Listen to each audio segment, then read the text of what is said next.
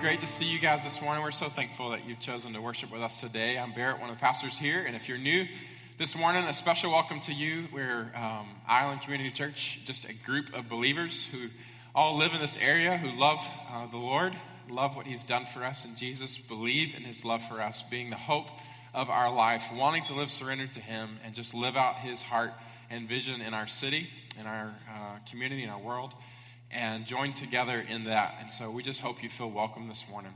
I uh, cannot believe it's August the 2nd. I just can't. Yeah, what? Um, I honestly just can't. I, I don't know if you're like me, but the summer has just gone really quick. My, my parents always told me the older you get, the quicker time goes. And um, I'm always like, you all are just old. Be quiet. Uh, that's not true, but it's true. uh, I feel um, not to call you out, Carl and Aaron, but I can't imagine. You know what I'm saying? I love these two so much. But is it true? Time goes quicker. See? So, spoken from the elderly among us. Uh, it's true, right, Aaron? It's true. It just happens. And um, it, it seems that way more and more. But it is August the 2nd. And um, we're just going to not resist it, but embrace it. Eric cannot get over that. I just called out the, the elderly among us. He thinks it's mean, but they know I love them. Um, but anyway, August the 2nd. Uh, I do hope that, see, this time in, in the church life is important because it's kind of that in between time between uh, summer, it's, it's the trail end of summer, kind of the start of fall, but it doesn't quite, it definitely doesn't feel like fall. Lord have mercy does not feel like fall, but it's beginning to transition to fall. And this next few weeks are important in the life of our church. Uh, we're going to see people stop traveling all over the place. We're going to see more consistency in people just being able to be here on Sundays. I hope that includes you. We also see a huge uh, kind of influx of people that are moving into the community for the first time. If you live on Mud Island, you know I'm talking about the houses are selling like crazy people move into the community to begin either jobs or to begin residencies or school, and that always brings a new group of folks into the church around August season. So it's going to be an exciting time. I really hope that you will participate with us and just be excited to be here in the month of August. And uh, starting next week, like Jordan mentioned earlier, I am going to be teaching a, a, a, a really short series in the next uh, few weeks as we transition into our fall series, which I'm super excited about we are going to be um, doing a book study starting the week after Labor Day um, in Ephesians. Stoked about our fall um, study. But in between now and then, when small groups kick, get kicked back off, we're going to be taking some time to really talk about who we are as a church. I try to do this at least once a year, and it's not just a repeat, repeat, repeat, but it's a really critical time for us to remember who God has called us to be together and the things that He's called us to do together. Um, and so we're going to be looking at that in the next weeks. Um, it's going to be good for people who are coming in for the first time. And for those of us who are regularly a part of the church, I really, really, really want you to engage with this series because we're going to be putting out some new and fresh ways of talking about things that we've already been talking about and measuring things that we've already been talking about and are committed to that I think are really going to help all of us together to know who we're supposed to be as we walk into this next season of growth uh, together. So, Everybody look excited? At least look excited. It, August is going to be cool. Plus, we have our, our big student welcome Sunday on the 17th, which is awesome. And just like two or three weeks, uh, welcoming all the students who come into UTHSC and other schools. In addition, um, you get to sign up for a new season of volunteering on Sundays. We really want you to volunteer once a month, and we get to kind of reestablish that. So, anyway, all that said, this is a wonderful, wonderful time of year, and we're glad you're here this morning. Today, we are actually concluding, and if you haven't been here before, it's totally cool. Um, just receive what God has for you today, and also know that um, all of these messages are also available online through our podcast or iTunes or the website. But today, we are concluding the series we've been in all summer um, Rhythms. And if you've been here, if you haven't, I'll just tell you what we've been doing this summer is going through a study, a, a practical study of spiritual disciplines.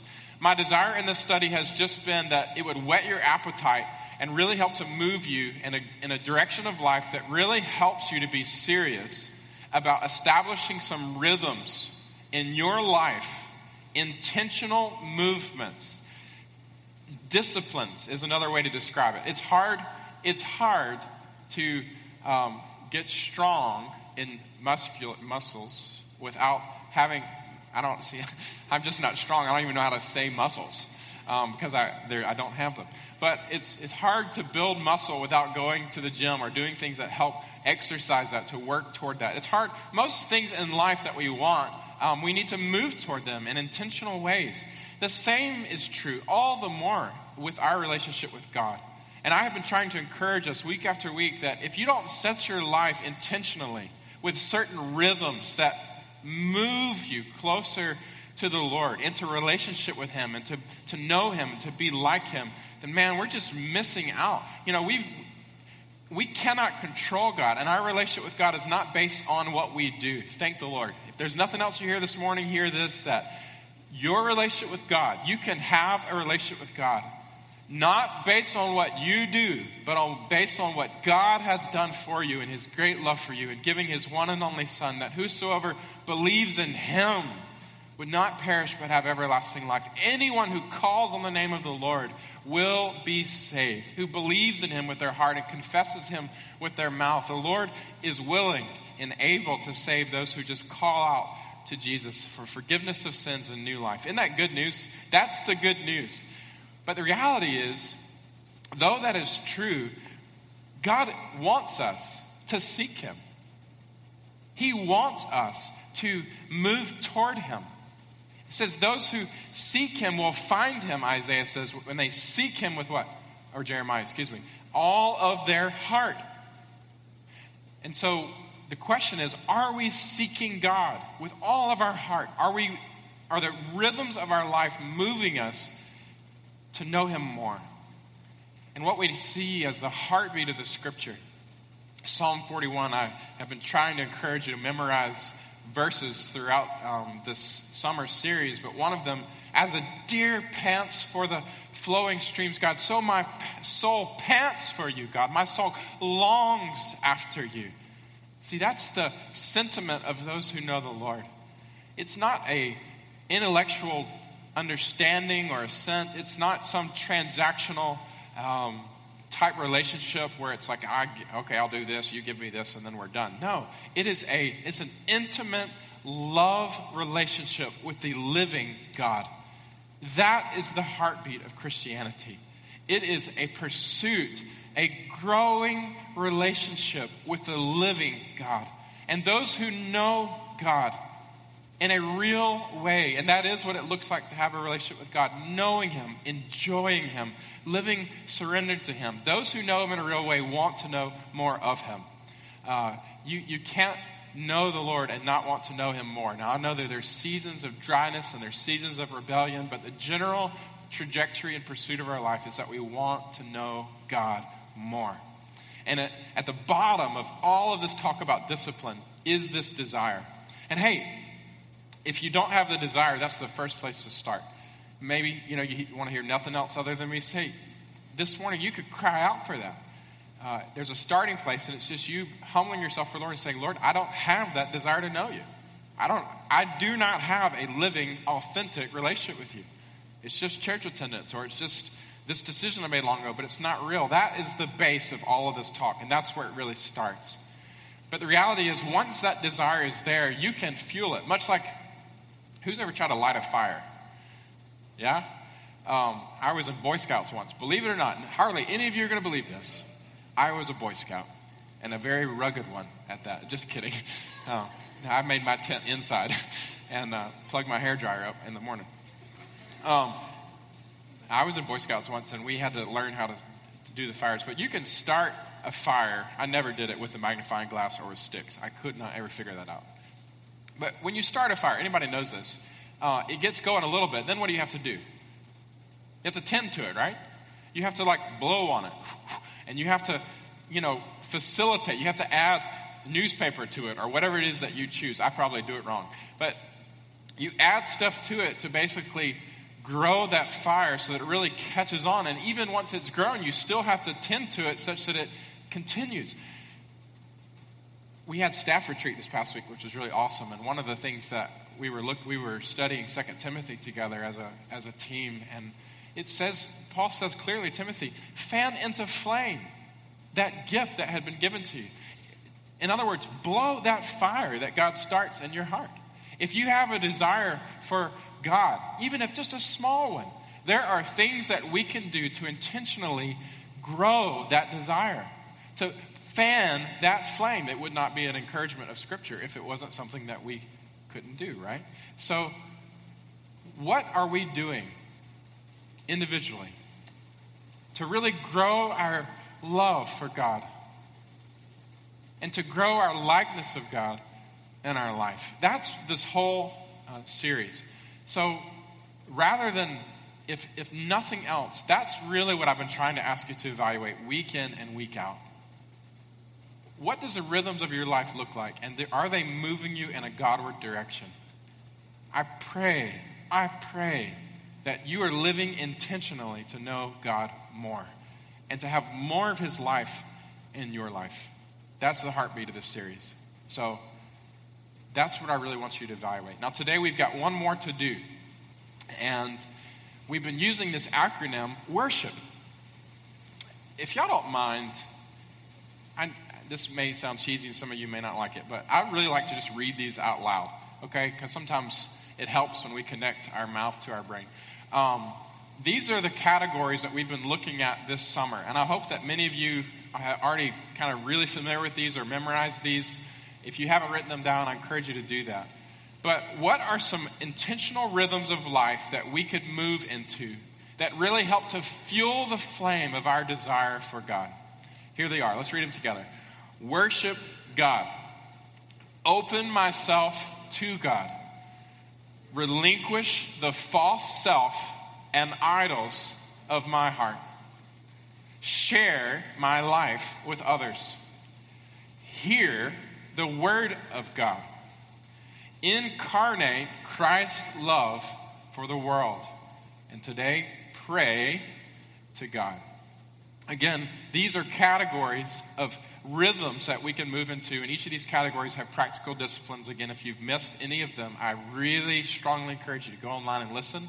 Download the PowerPoints that I've created to really help you move in these Godward directions. But today, we're on the final one, which is pray to God. And I know that uh, most of Memphis has been is really disappointed that this series is coming to a close.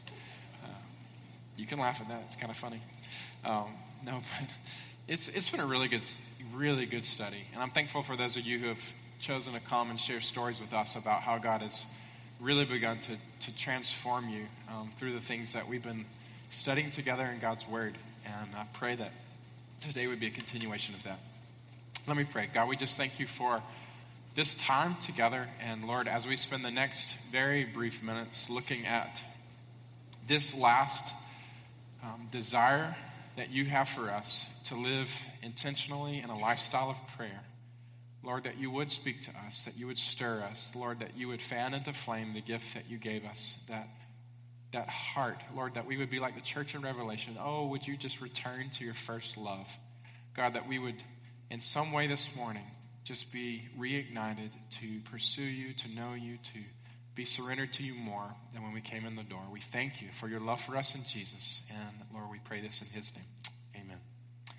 So pray to God. If you got your Bibles, if you open them briefly to Matthew chapter 6. Matthew chapter 6. And as you do, I just want to tell you um, I think this particular category and then the other one I would add to this is the H, the hear the word of God, are the, the two primary, fundamental, absolutely essential basis of all the others uh, kind of categories. If the, there are two things, if you look at the book of Acts, which is not our study, uh, our focus passage today, but there are two things the early church, the, the disciples of Jesus, those who were with him, really laid the foundation for in the early church that continued for up until this day. Two essentials that were the basis, the bedrock of Christian life. One is spending time with God in His Word. Second, spending time with God in prayer.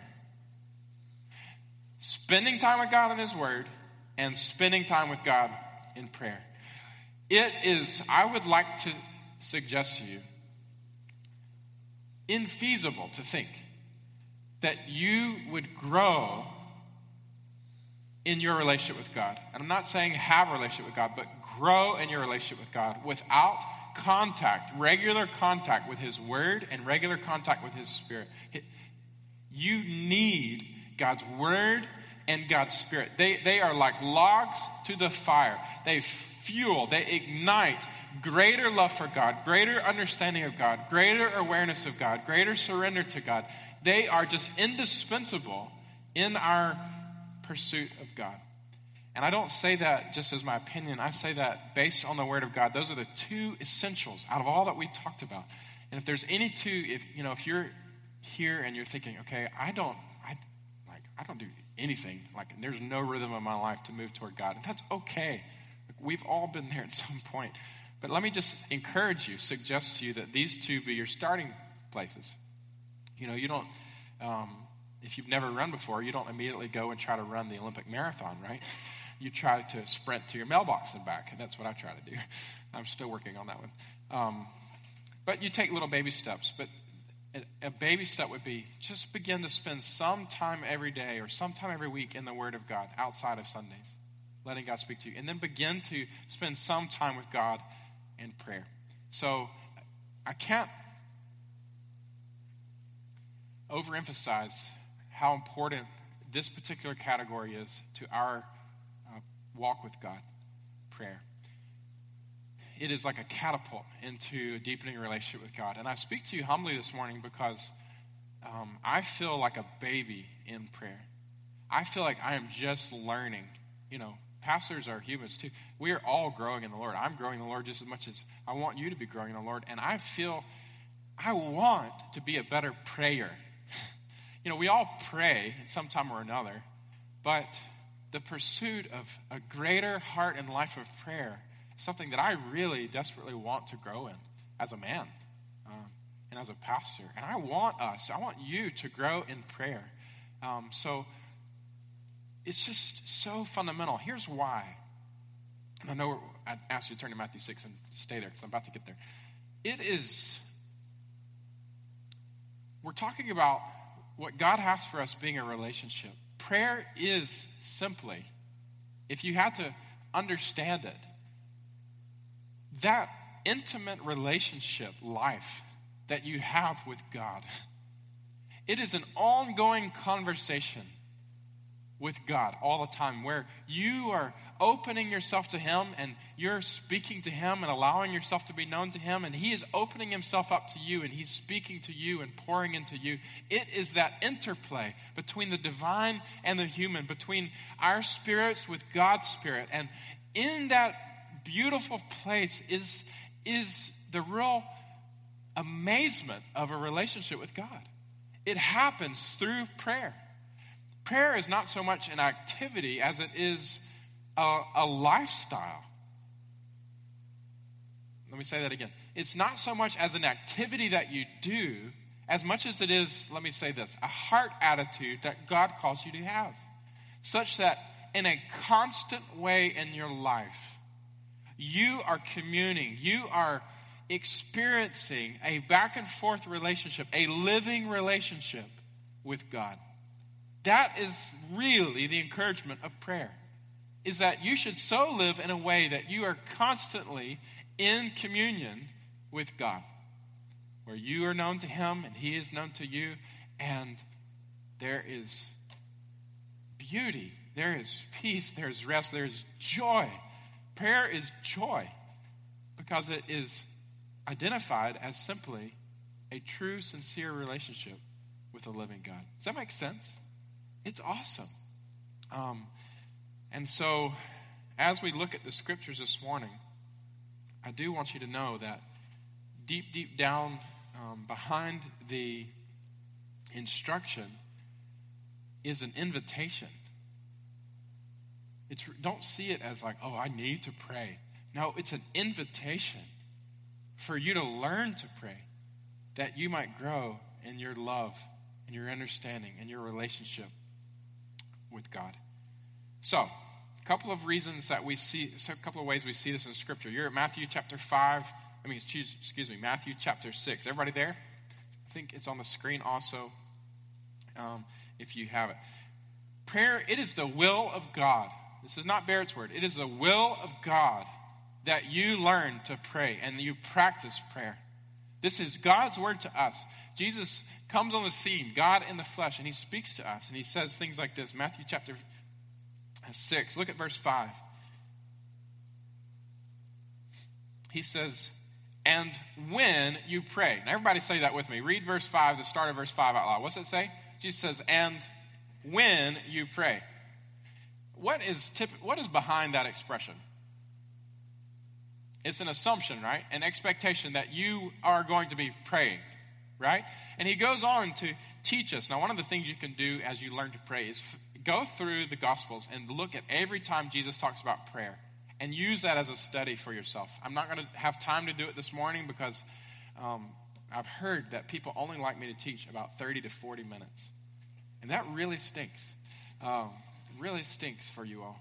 Um, but if I had all day, we could do a whole workshop on prayer. But maybe later we should because this has really piqued my heart. But Jesus is assuming that we know that we should be praying people. He goes on to teach us the Lord's prayer. He says, essentially, um, don't be like the guys who go up and pray so they can be seen by other people. That's verse 5. Don't, but rather, verse 6, go into your room, shut the door, pray to your Father. In other words, prayer is a very intimate experience between you and the Father.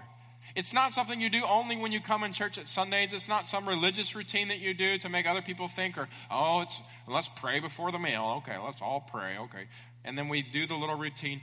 Rather, Jesus is teaching us, he's inviting us that prayer is something that's really special. It's a special time for you to have with God. He says, Go into that secret place to your inner room, pray to God there, and the Father who sees you, he's going to reward you. We'll talk about that in a second. He says, Don't heap up empty phrases, verse 7, like the Gentiles do, for they think that prayer is all about the right kind of words. I don't know if anybody has ever been intimidated to pray because you think, well, gosh, I've listened to other people pray and I just don't know how to pray like that. They pray all these religious phrases or they know the special secret formula, right? There's the magic phrase, and I don't know those phrases. I didn't grow up in church, and I'm just new to this stuff. And you're intimidated to pray because you think that your prayers sound kind of goofy and childlike, and you just have simple words. Well, listen, Jesus says that's a good thing. When you pray with big phrases just to be heard and all this kind of stuff just because you think God likes the fancy prayers, no. Jesus continually encourages us to come to Him like children, to their dad.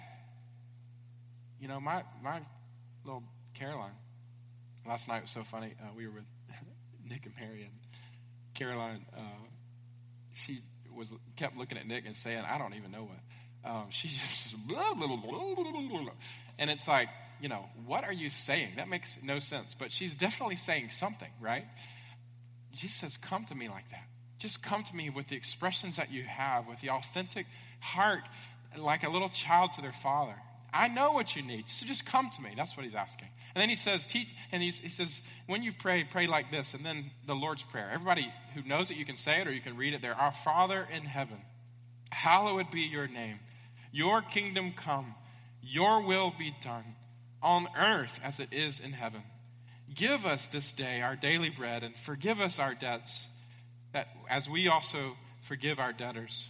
And lead us not into temptation, but deliver us from evil. For thine is the kingdom, the power, the glory, forever and forever. Jesus clearly teaching us to pray, encouraging us, assuming that we would pray. Later in Luke chapter 11, verse 9, you can mark this and look at it later. Jesus says to his disciples, He says, Listen, I tell you this. If you ask, it will be given to you. If you seek, you will find. If you knock, the door will be open to you. What is Jesus talking about here? He's talking about going to God in prayer. In other words, you have needs in your life, and Jesus is saying to you, listen, I know you have needs and I want you to come to me. I'm asking you, I'm inviting you to come. When you ask, it will be given. When you seek, it, you will find. When you knock, the doors will be open. Again, in Luke chapter 18, verse 1, one of my favorite little parables about prayer. It, the gospel writer tells us why Jesus tells the parable of the persistent widow. And that's one that I would encourage you, if you want to grow in prayer, to go and read the first verses of Luke chapter 18 this week in your time in the Word and read that parable about the persistent widow. But starting that parable, the writer tells us in verse 1 and he told them a parable to the effect. In other words, here's the reason why he told this parable that they ought always to pray and to not lose heart. In other words, Jesus giving us his word for a reason that we would learn to pray and not to lose heart as we're praying, to be persistent, to be continuous, to be believing in our prayer life. So, again, the Word of God comes to us and says, Listen, you want to know what it's like to intentionally establish rhythms of life that help to grow your relationship with God? Here's one of the greatest things you can do, God says pray. Learn to pray. Again, in the New Testament, we see some other encouragements in Colossians. I think I've got here on the screen. 4, verse 2. Continue steadfastly in prayer. Continue steadfastly in prayer. Being watchful in it with thanksgiving. How would you put that in your own words? Pray all the time, right? Don't stop praying. Make prayer a habit of your life and do it with thanksgiving, being watchful for how God's going to answer. In other words, it's not empty prayers. You're expecting that God's going to answer. 1 Thessalonians 5 16 to 18 is one of the more famous encouragements to pray. And verse 17, right in the middle, is one of the shortest verses of the Bible. Use that for trivia night this Tuesday, Jordan. Um, it's not the shortest, but it's one of the shortest. Pray without ceasing is its own little verse. I have no idea why they did that, but it's kind of cool. Um, here's the whole context Rejoice always Pray without ceasing. Give thanks in all circumstances, for this is the will of God in Christ Jesus for you. In other words, if you are in Christ and you want to know His will, sometimes we don't have to pray to know God's will. We can just open the Word and see what is His will.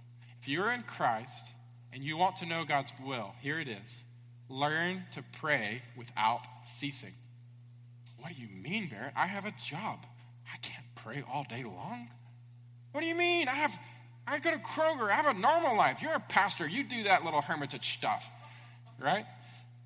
Sometimes people think that, which is part of why I don't know. I think I respect other traditions and religions, of course, and by no means mean this as any discouragement. But if we only think about spiritual people as people who are completely detached from the world and have all the time, you know, like in a monk or a monastery and have all the time just to give to God, if we always think that that's what it looks like if you're to live completely surrendered to God, then you'll never actually be able to live surrendered to God in your everyday life.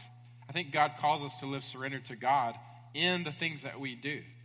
You know, he's not saying go create a conclave and separate yourself forever and ever. And by all means, there are men and women of God who've been called to that. In Scripture, we see God calling people to that kind of separation. But this encouragement is for you as you go to school, as you work, as you take care of your kids, as you make dinner and you shop at Kroger. How can you learn to pray without ceasing? Make the attitude of your heart, the rhythm of your life, such that you are living in constant communion with God. Does that make sense?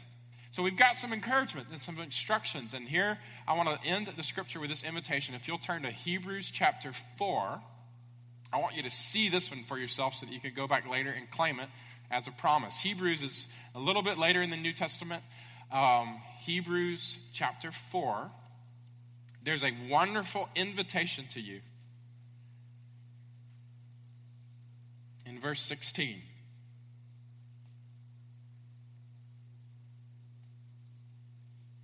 I'm going to start verse 14 so you can get the context. And I just want you to hear this is God's word to you. Since then, we have such a great high priest who has passed through the heavens, Jesus, the Son of God. Let us hold fast our confession. For we do not have a high priest who is unable to sympathize with our weaknesses but one who in every respect has been tempted just as we are, yet without sin. Here's the verse I want you to hold on to.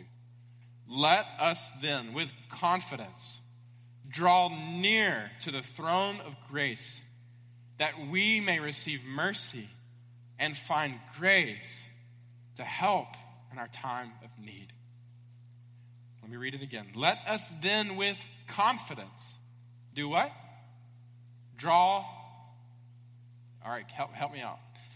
Let us then with confidence do what? Draw near. In other words, come close to God in prayer. That's the act of prayer, drawing near to God, to the throne of grace, that we may receive mercy and find help in our time of need. The clear invitation. See, it's sometimes, again, I'm trying to spin the paradigm. It is an instruction, it is a command. It is saying, This is what God wants you to do. But behind the instruction is this wonderful reality that God knows. It's that if you would come near, Oh, the wonderful things that He would do in your heart and life. He can give all the grace, the help, the compassion that you need as you walk the journey of life with Him. Oh, would you just learn to come and draw near to the throne of grace? You don't have to live life on your own. You don't have to make decisions on your own. You don't have to figure it out on your own. You don't have to go through these hard seasons on your own if you would just learn, realize, believe the promise that he is a wonderful and merciful high priest. He's not distant, but he's close. He understands you, he's not far off. He has what you need grace and help and compassion. Oh, would you draw near? You hear the invitation? The instruction is for your good. That's why Jesus, with the lady at the well, John chapter 4, I had this verse up here too, verse 10. Jesus says, You know what? If, if you knew the gift of God and who it is that saying to you, Give me a drink, you would have asked him, and he would have given you living water. She's out at the well all by herself, the hottest time of day, looking for something that she didn't have. And Jesus is helping her see in your time of desperation, if you just knew the gift of God, you surely would have asked him. In other words, a lot of our trouble in prayer is not believing what God wants to do when we pray. And if we just knew what God could do, wants to do, when we begin to really embrace a posture of prayer, then we would surely go to Him more to ask of Him, to spend time with Him, to commune with Him. Does that make sense? So, I'm going to stop there in the scripture, not in the sermon. Don't get your breath up just too quick. Um, I'm just stopping there right now with the scripture, okay? Here's the reason. Because I think I've, I want you to hear from God that prayer is something that we need to figure out, we need to move into. Prayer is, is an assumption, it's just a given in your life. You know, God looks at me and thinks, of course, He knows He can pray. Of course, Barrett knows that he should live surrendered to me. Of course, he'll come to me and ask of me. Of course, he knows that he can't do it on his own, right? That's, there's an assumption that we know uh, that we should live in prayer. And that should be a growing relationship of learning God more. The question uh, comes for us often um, why it is that um, we don't pray. And honestly, I mean, I've just told you, I, I don't pray like I should and like I want to. You've got to answer that question yourself, but it would be helpful for you as you want to grow in this to figure out why is it that you don't pray? I think a lot of times for me, hmm, it looks like maybe not wanting to, to admit that I can't do it on my own. Anybody else been there? Sometimes prayer is a last resort, it's the Hail Mary. When we get in situations where we just go, Oh Lord, you know, it's those crisis moments in life. And God doesn't want us to see prayer that way. It's not that He's deaf to prayer in that way, but He is deaf to prayer when it's asked with our unselfish passions. But He wants us to see prayer not as the Hail Mary, but as the very first thing that you would do in any given situation, in even any given circumstance, in any given time of need that prayer, turning to God, would be the very first reaction of your heart. That's why he says, pray continually. Got that? Jesus says, John 15, abide in me. Apart from me, you can do nothing. So maybe it's that, and, and you could jot down even this morning, you know, maybe one of the reasons that you haven't grown in prayer like you should is because you're not willing to admit the depth of your need. Or you're not willing to give up the independent, self sufficient life that you're so prone to live. Uh, that you haven't learned to, that relying on God all the time is not a weakness, it's a strength. Sometimes we view that as a crutch, but that's the way our life was meant to be lived. You know, you're weakest when you try to live on your own. Jesus says in, in 2 Corinthians, when you're weak, I am strong. So maybe that's it. Maybe it's that we don't really believe that prayer does anything. Maybe we think that the laws of nature are just fixed. And, you know, to pray or not to pray doesn't really matter. It's all going to turn out the same way anyway. Anybody ever thought that? You don't have to raise your hand. Uh, I've thought that before. There are times I've been praying for long seasons for something, and I go, well, gosh, nothing's happening. Just stop praying for that. The Bible says to us, oh, be careful. That's why I asked you to look at Luke 18 to realize that our prayers do move God. In the scriptures, we see again and again and again that prayer moves the will of God. In other words, there are certain things that happen in response to prayer that will not happen if those prayers are not prayed. You will see some things in your life happen, in other people's lives, in our city, nation, world happen because of prayer that God would not have answered if those prayers had not been prayed.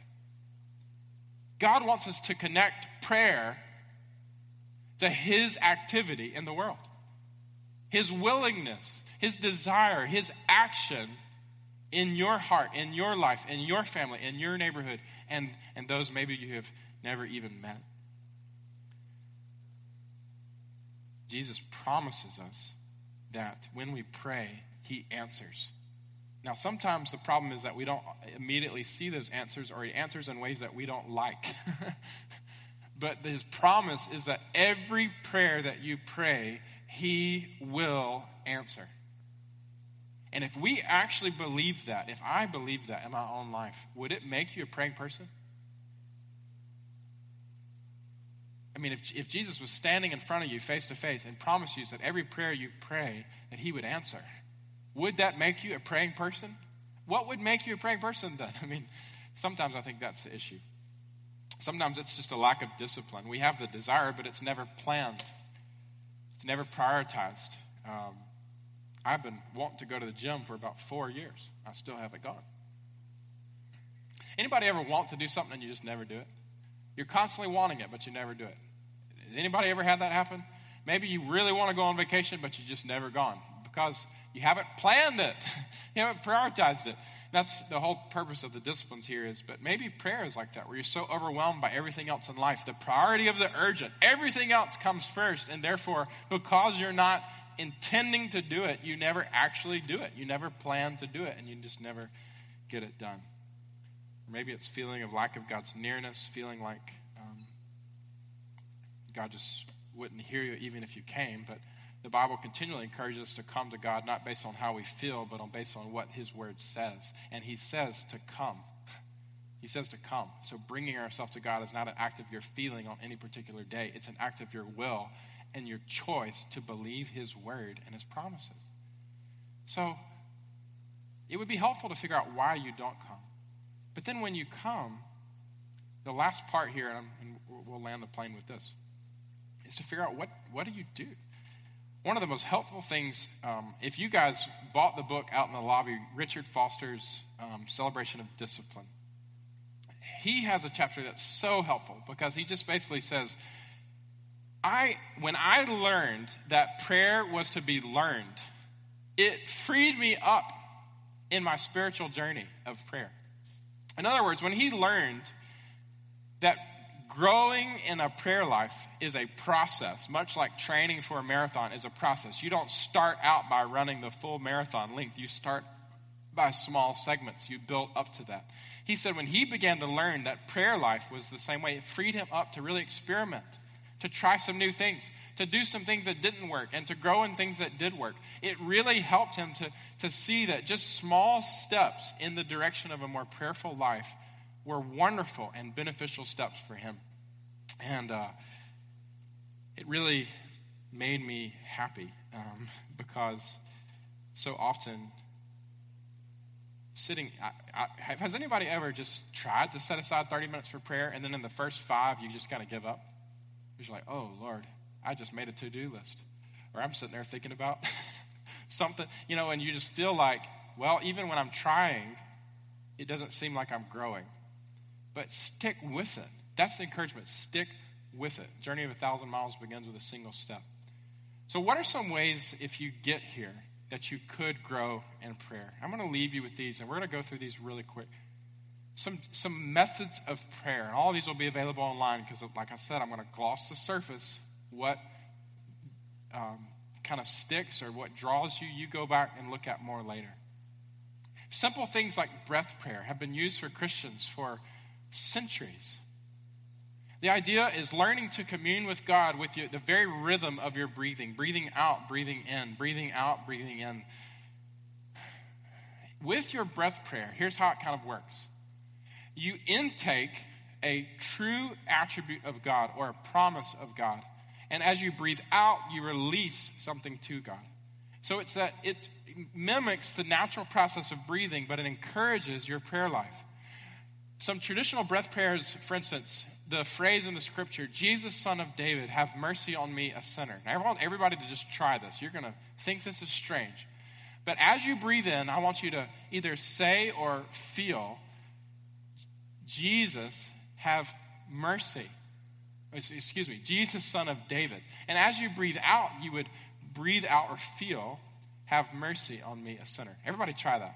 Breathe in, Jesus, son of David. Breathe out, have mercy on me, sinner. Does that make sense? You breathe in and you breathe out. Now, you would stick with one of these scriptural phrases or promises of God all day such that it becomes just instinctive to as you as you breathe and you're conscious of your breath that you are aware of the person and the presence of God and you are actively giving over to God your concerns. Another one, um, for instance, shepherd, lead me beside still waters a phrase directly out of Psalm 23. You're breathing in, shepherd. You're claiming that this is who God is, and this is who you desire, this is who you're calling on. You are breathing out, lead me beside still waters.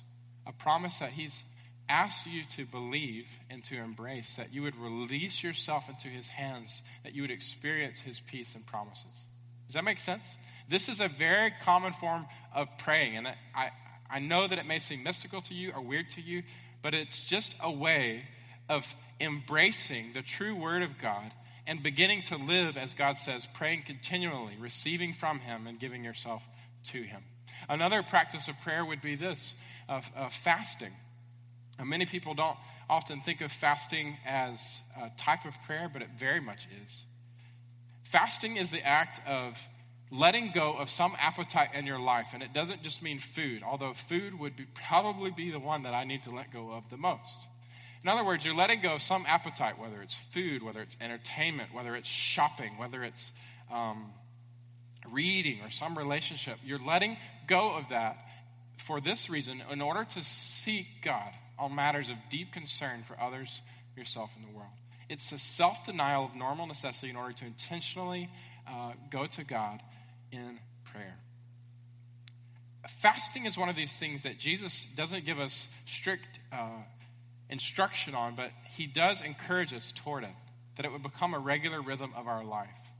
Now, fasting, I don't know if, about you, but from where I came from, fasting was not a normal experience, and it's not something that I had a lot of teaching on, and I would like to come back to this later when I have more time. But through the process of fasting, you can, for a single meal, or maybe it's that you're, you become, you found yourself for hours on end, or maybe just more time than you'd like, numb in front of the TV at the end of the day, and yet you don't spend any time with God. See, that's a little bit of a confusing thing, right? Uh, why would you say you don't have time to spend with God, but yet you have this time for this other kind of activities? Um, it's, it's that kind of thing that you identify as something that's encroaching in upon your heart and life that's stealing your attention away from God. And you're choosing to let that thing go for a defined period of time. And when you let that go, here's, the, here's what happens in fasting you are going to feel an emptiness. Your body's going to be hungry. I don't know about you, but I like three meals a day. Is anybody else with me? Who likes three meals a day? Uh-huh. Only three of us? What, what do you guys eat? Four? Two? How many people eat two meals a day? Come on, guys, eat. All right, just kidding. Um, here I am saying fasting, and I'm like, no, eat. well, I like three meals a day, and when I, don't, when I choose not to eat, man, hungry. Additionally, you got folks who may have been used to eating with you, and they go, why are you not eating? And you know, Jesus has some words for us about that too. But the reality is, when you when you choose, or maybe it's entertainment, you give up that entertainment or that show that you love, and you, your heart's going to go, oh, or you're going to become fidgety because you're so used to having something going on in the room that when you're actually by yourself in stillness, it's going to make you uncomfortable. See, what fasting does is it opens up to us that inherent emptiness of our hearts, that ache of our soul, that restlessness that we have as humans. And when other in other situations you would try to fill that void with an ice cream sundae, sounds delicious, or that favorite show, or that going out with friends. Instead, you're choosing not to go to those things for a defined period of time so that you would feel that emptiness at its core and you would recognize that that is meant to lead you to God, not to things of this world. And so you're going to go to God. Jesus fasted often with his disciples. He fasted uh, before his ministry began. He fasted when he faced temptation. He fasted before he was needed for a great work of healing. He gave himself to God in a special way, turning his emptiness into an opportunity to know God more, to know that man shall not live on bread alone, but by every word that proceeds from the mouth of God. That it is not my will to do what I want, but rather to do the will of the Father who sent me. To deny yourself so that you would invite more of God. And Jesus says that the one who gives his life up will find it. Right? That's the principle of fasting. Some of us maybe need to learn to fast, to go without a meal a day a week, to go without something else that's vying for God's attention often. Another uh, encouragement you could do is fixed hour prayer. I won't say anything about this other than in Scripture you see David praying seven times a day, I think it was. Uh, Daniel praying, I think it was 12 times a day. Jesus uh, with the Shabbat would often pray three times a day. You see people who take set times aside for prayer. So they would do every morning at 7 or every day at lunch or every night before bed. Set times that you know that you're going to turn to God in prayer. And there's great benefit to that to set it in your calendar, to put alarm for it, and to spend added time just conversing with God, receiving all that He is, and giving Him all that you have. Another one is um, inner healing prayer. I'm going to skip this one for now, but there are there is great encouragement in Scripture that when we are broken, that when we are torn, that when we have absolutely nothing, God wants to heal us, and He does it through prayer. Prayer with others for healing. Taking those raw wounds in your heart and your life, making a list of those, and going to God regularly for healing. Putting your wounds into His broken side that He might heal you. Another one, um, intercessory prayer, learning to pray for others, praying for little Caroline as she goes to bed at night, looking at her, dreaming dreams for her, taking the visions that God gives me to the Lord, claiming promises of God over her sweet life, going to God for your neighbors that can seem completely broken. Asking God for a word for them, taking them to the Father, because you know they're not going to God themselves, so you are taking them to the Father, much like Abraham did for Lot people in your family who you love and you have great longings and desires for them, taking those to the Father. And God answered Abraham. Lot wasn't praying in Sodom and Gomorrah. Abraham was praying. And for Abraham's sake, he saved Lot.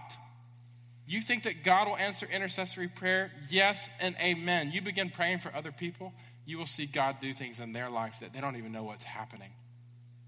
Learning the joy of that is one of the learnings of growth in prayer. Another one here, praying scripture, letting your time in the word to be turned into prayers back to God, knowing that this is his will. A final one, I think, is prayer walking. Um, this again may sound, sound strange, but walking through spaces to allow you to connect your heart to the things in that space. Walking through your child's school, praying for the teachers that you see as you see them, praying for the classrooms and the children that you see as you see them. Walking down your neighborhood and praying for the homes that you walk by. Lifting those houses up as you look at them, lifting them up to the Lord.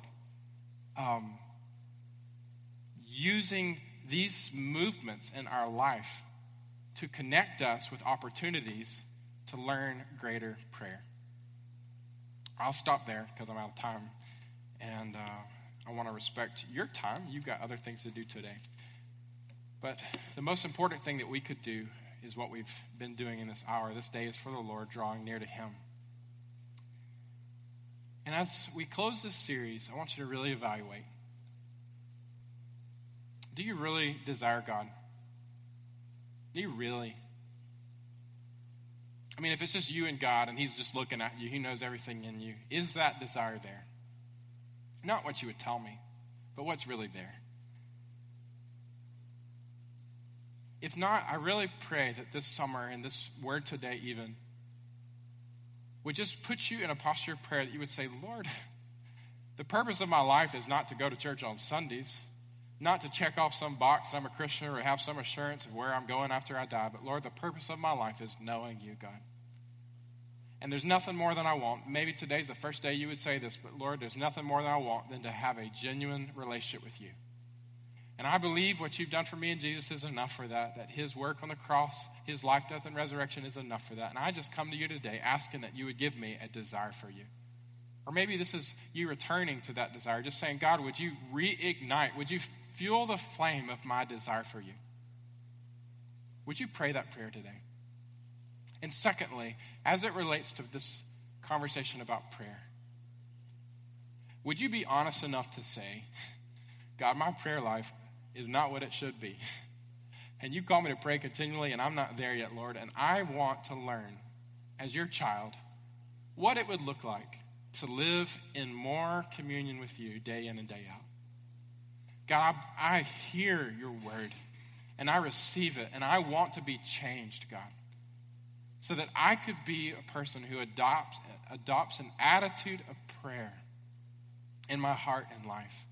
That I would not try to live self sufficiently, but I would live in everything dependently, surrendered to you, listening to you, receiving from you, getting direction from you, Lord. And I would just be constantly surrendered to you, Lord, that I would learn the joy of what you can do in my life, not what I can do in my life. God, would you help me today to move into a greater life of prayer? And help me to do one of these things that's just going to add fuel to the fire that I would learn how to be a greater prayer of you, believing that you hear and you answer when I bring myself to you.